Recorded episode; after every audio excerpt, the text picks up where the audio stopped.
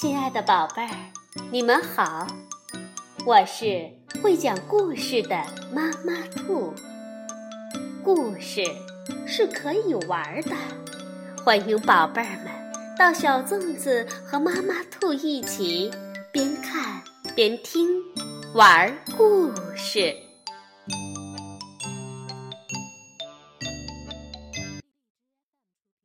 宝贝儿，晚上好，欢迎收听。妈妈兔的花样故事，读故事学成语长见识，懂国学听历史明事理。我们今天继续来讲成语故事“防微杜渐”。这句成语的意思是指在坏事、坏作风刚刚冒头的时候就加以制止，不使其发展。东汉和帝时。窦太后掌权，于是窦宪兄弟二人专权，政治十分黑暗。有一位叫丁弘的官员，借日食的机会向和帝上书。这个日食是指月亮运行到地球和太阳的中间时，太阳的光被月球挡住，不能射到地球上来，这种现象叫日食。丁弘就借助日食的这种现象，向何帝隶属了窦氏兄弟的各种罪状。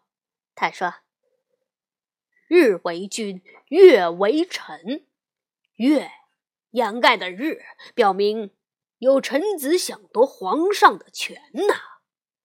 现在从小的地方入手。”把一些坏人坏事消灭在萌芽状态，才能够使汉室王朝安定繁荣。何帝采纳了丁弘的意见，同时罢掉窦宪的官，从而避免了一场可能发生的宫廷政变。防微杜渐这句成语告诉我们：如果犯了错，就要把错误。消灭在萌芽状态，这样才能避免更大祸患的发生。那与防微杜渐相近的词语是防患未然，相反的词语是养拥遗患。成语故事之二：放虎归山，意思是把老虎放回山林，比喻自留祸根。也比喻把坏人放出去干坏事。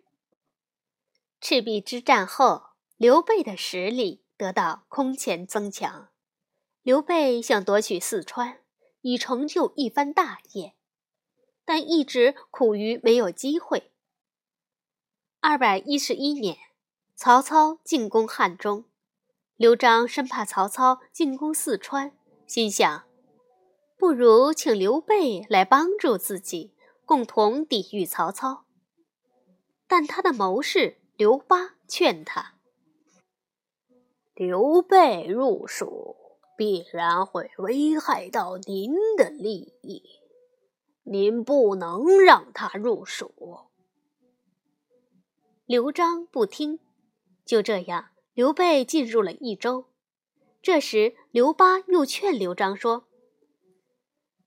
如果您让刘备去讨伐张鲁，那无异于放虎归山呐。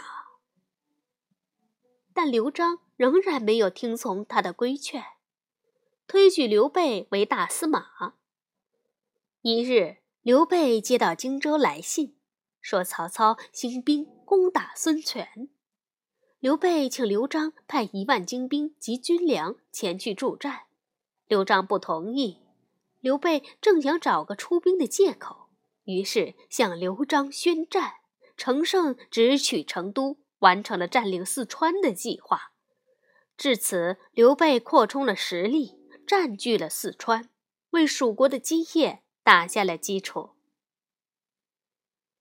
这句成语告诉我们：永远都不要原谅那些为非作歹的人，对他们宽容，就等于纵容了他们做坏事，这无异于。放虎归山，与放虎归山相近的词语是养虎迷患，反义词是斩草除根。